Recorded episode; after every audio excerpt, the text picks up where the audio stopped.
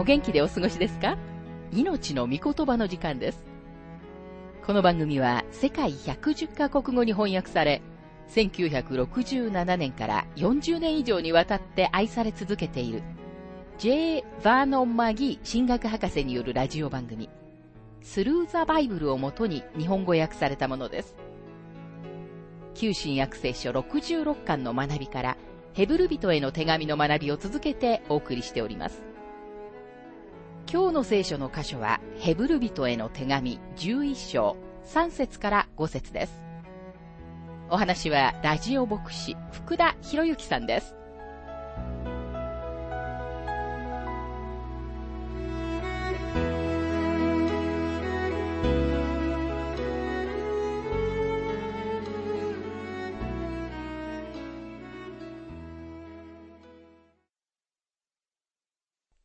ヘブル人への手紙11章の学びをしていますが、3節信仰によって私たちはこの世界が神の言葉で作られたことを悟り、従って見えるものが目に見えるものからできたのではないことを悟るのです。この宇宙の起源に関して二つの説明があります。一つは憶測であり、もう一つは啓示です。信仰によって私たちは啓示を受け入れますが、また信仰によって憶測を受け入れる人もいます。憶測には多くの説があり、そのうちの多くはこれまで価値のないものとして忘れ去られてきました。現在の説は進化論ですが、進化論でさえも、今日は時代遅れになりつつあると聞いています。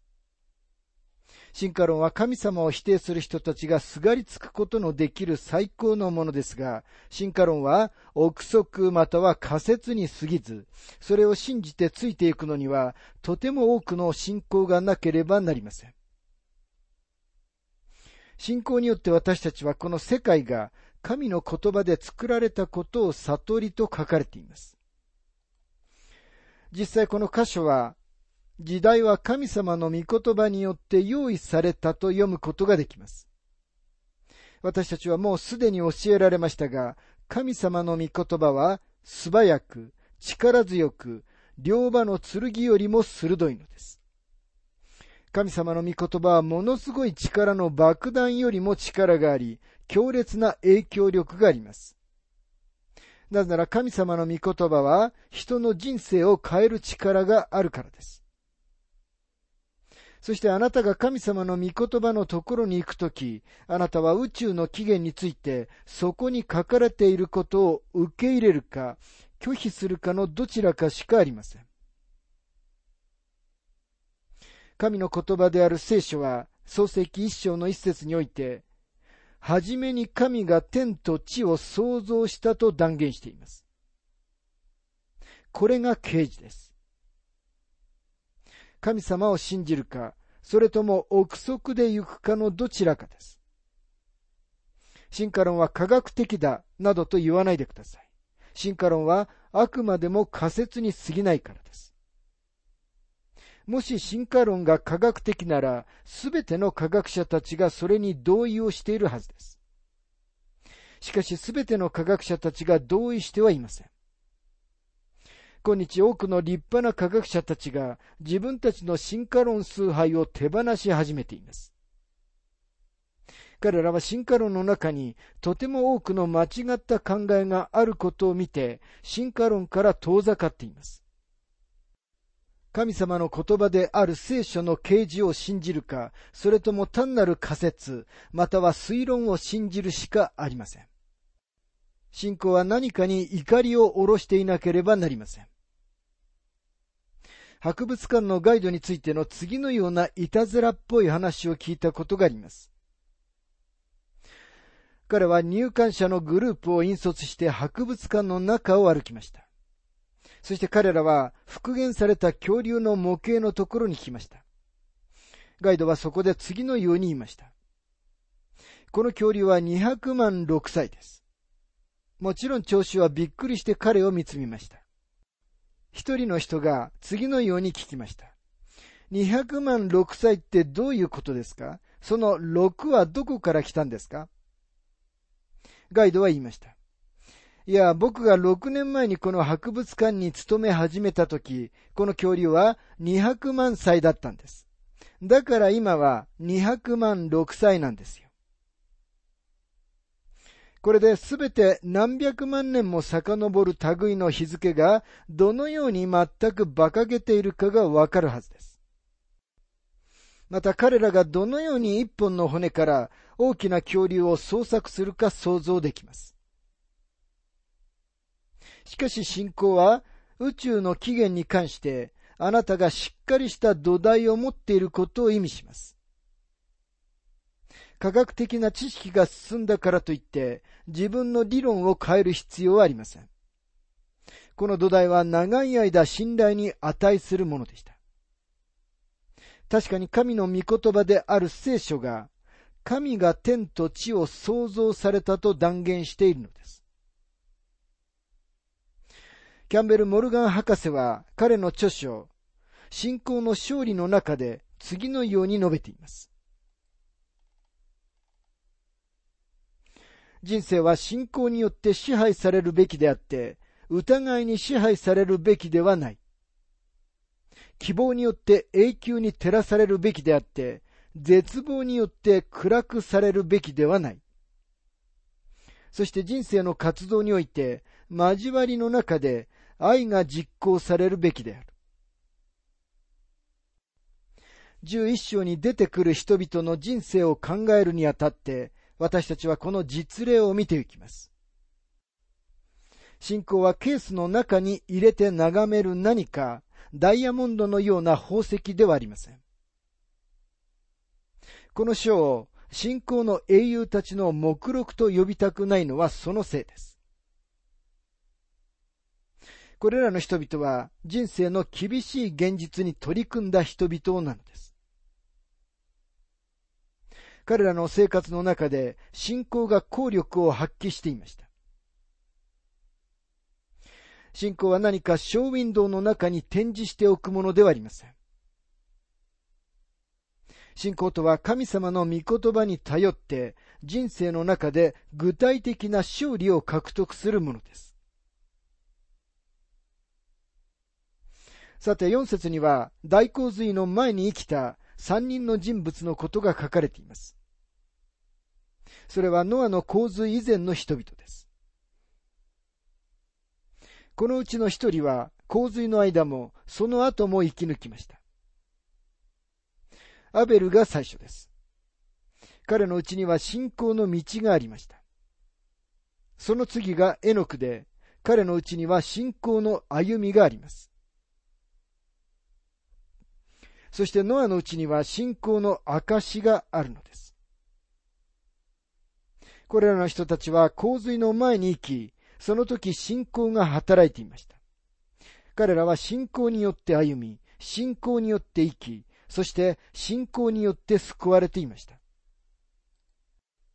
さて、アベルでは、神様はきっぱりと、人間はたった一つの基礎によって神様に近づかなければならないという原則を示されました。それは信仰によって近づくこと、そして救いはキリストにある信仰によるということです。アブラハムだけがキリストの火を見て喜んだのではなく、アベルもそうでした。ヘブルビトへの手紙11章の4節信仰によってアベルは、カインよりも優れた生贄を神に捧げ、その生贄によって彼が義人であることの証明を得ました。神が彼の捧げ物を良い捧げ物だと証ししてくださったからです。彼は死にましたが、その信仰によって今もなお語っています。創世記のこの二人の若者、カインとアベルの物語に遡りたいと思いますが、アベルが持っていたもので、カインが持っていなかったものは何であったかを理解する必要があります。この二人の若者の間の違いは何だったのでしょうか創世記4章1節には次のように書かれています。人はその妻、エヴァを知った。彼女は身ごもってカインを産み、私は主によって一人の男子を得たと言った。彼女が本当に言ったことは、私は主によってその男子を得たということでした。彼女はどの人のことを言っているのでしょうか神様はエヴァに彼女の家系の中に女の子孫がやがて来るのだということをはっきり語られました。サタンについては神様は創世記三章の15節で、私はお前と女との間に、またお前の子孫と女の子孫との間に敵意を置く。彼はお前の頭を踏み砕き、お前は彼のかかとに噛みつくと言われました。でもご覧のように、アダムとエバは罪との格闘がこんなに長く続くことになるとは知らなかったのです。彼らは自分たちの最初の息子がサタンを打ち負かすためにやってくるその人物だと考えました。でもカインは救い主ではありませんでした。彼は殺人犯だったのです。創世記4章2節にはさらに次のように書かれています。彼女はそれからまた弟アベルを産んだ。アベルは羊を飼う者となり、カインは土を耕す者となった。ここで立ち止まって二人の若者たちを比較しなければなりません。なぜなら彼らは兄弟であり、アダムとエヴァの息子たちではありましたが、実際正反対の性格だったからです。今は亡きヘンリー・リマー博士は、彼らは双子だったのではないかと考えました。しかし彼らが双子であったとは思いませんが、二人はとても似ていたのではないかと思います。例えば今日、一つの家族に二人の男の子がいることもあります。長男は立派で正直な少年です。彼は学校に通い、良い成績で大学に行って、その後医者になるかもしれません。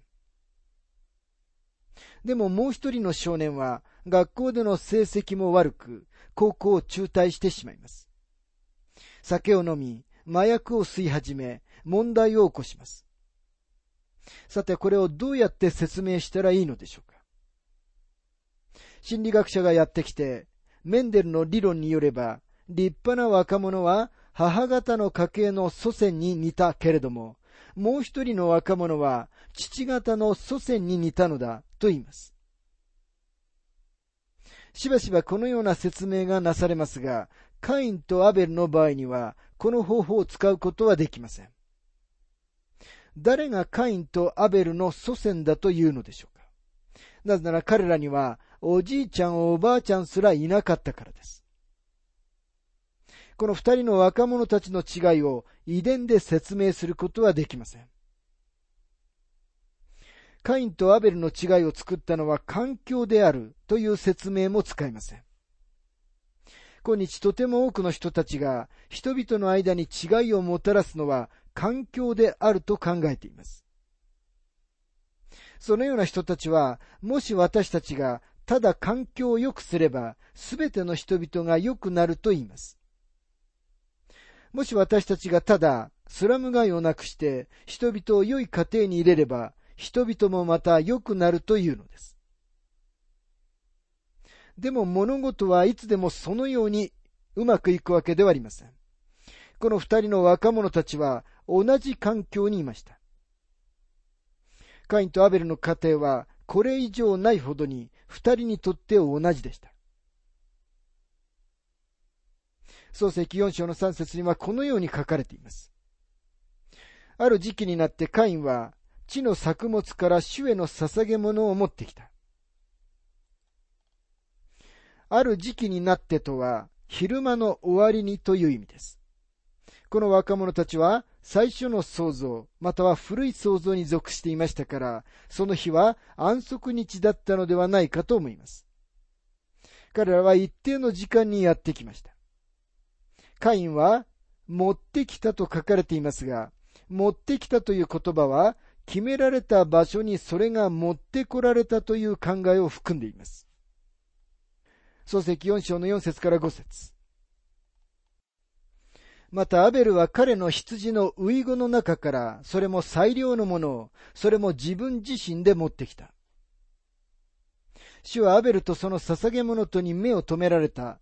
だが、カインとその捧げ物には目を留められなかった。それでカインはひどく怒り、顔を伏せた。さて、この二つの捧げ物の間の違いは何だったのでしょうか？どちらも神様に従ってきたのではなかったのでしょうかいいえ、違います。ご覧のように神様は彼らに子羊の生贄を持ってくるように掲示されたのです。そしてその子羊はキリストを指し示していました。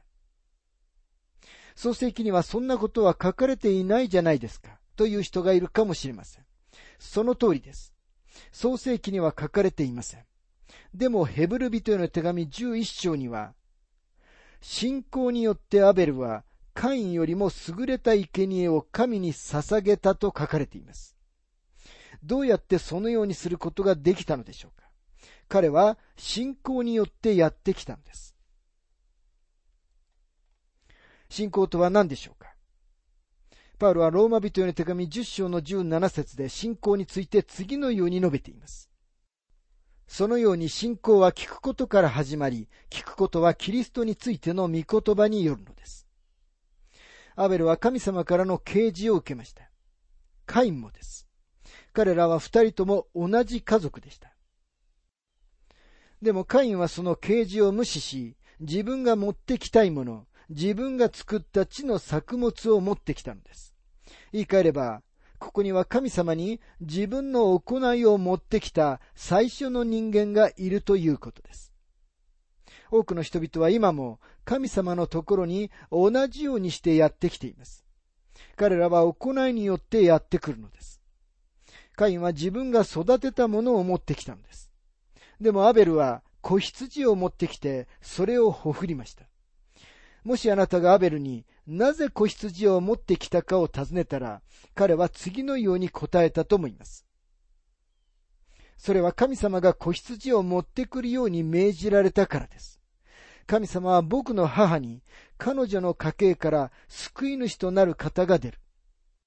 そしてこの子羊はその方を指しているんだと言われたんです。僕は解放者、そして救い主が来られる時を望み見て、信仰によって神様のところに子羊を持ってきたんですよ。時の一番初めに神様はご自分のところに来る道をはっきり示されたのです。ヘブル人への手紙9章の22節には次のように書かれています。また血を注ぎ出すことがなければ罪の許しはないのです。私たちは自分たちが罪人であり、私たちの罪の代価が支払われなければならないという一つの基礎の上に、神様のところに行きます。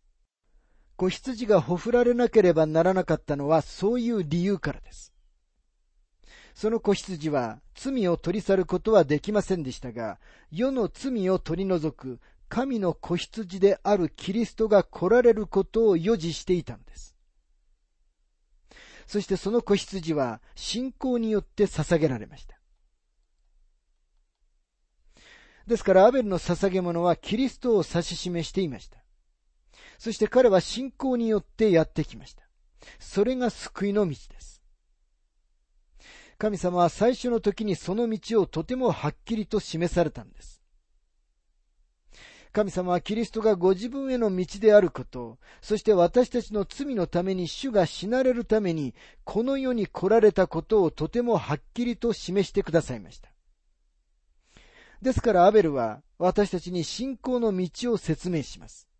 その道は血が振りかけられた道であり、またキリストこそが道なのです。さて、続いて、エノクの信仰について見てみたいと思いますが、エノクのうちに私たちは信仰の歩みを見ます。もしあなたがキリストを通して神様のところに来たのなら、あなたはそこからキリストと共に信仰の歩みを始めるべきです。ヘブル人への手紙11章の5節信仰によってエノクは死を見ることのないように移されました。神に移されて見えなくなりました。移される前に彼は神に喜ばれていることが明かしされていました。創世記五章にエノクのことが初めて言及されているのを見ますが、五章はとても悲しい章です。創世記五章の一節。これはアダムの歴史の記録である。神はアダムを創造されたとき、神に似せて彼を作られ、アダムは130年生きて、節を生んだと書かれています。そしてアダムは死に、節は生きて、息子を産みました。そして節は死にました。第一コリント人への手紙15章の22節にはこのように書かれています。すなわちアダムにあってすべての人が死んでいる。人類は長い間その状態で来ました。創世記五章はまるで墓地を歩いて母姫を読んでいるようなものです。本当に単調になってきますが、これが今日でさえも同じ人類の物語なんです。私たちが生きている現代と同じです。大して変わったことはありません。人間は今も死ぬべき存在なんです。でも創世記の中には、エノクのことが次のように書かれています。創世記5章の19節から24節エレではエノクを産んで後、800年生き、息子、娘たちを産んだ。エレでの一生は962年であった。こうして彼は死んだ。エノクは65年生きてメトシェラを産んだ。エノクはメトシェラを産んで後、300年神と共に歩んだ。そして息子娘たちを産んだ。エノクの一生は365年であった。エノクは神と共に歩んだ。神が彼を取られたので彼はいなくなった。これがエノクの物語です。創世記五章は私たちに特定の家系を教えてくれます。とてもはっきりした系図を追っています。ここにはすべての生まれた息子たち、娘たちのことが書かれていますが、彼らについては何一つ教えられていません。しかし一人、特別な息子だけが取り上げられています。それがエルデの息子、エノクです。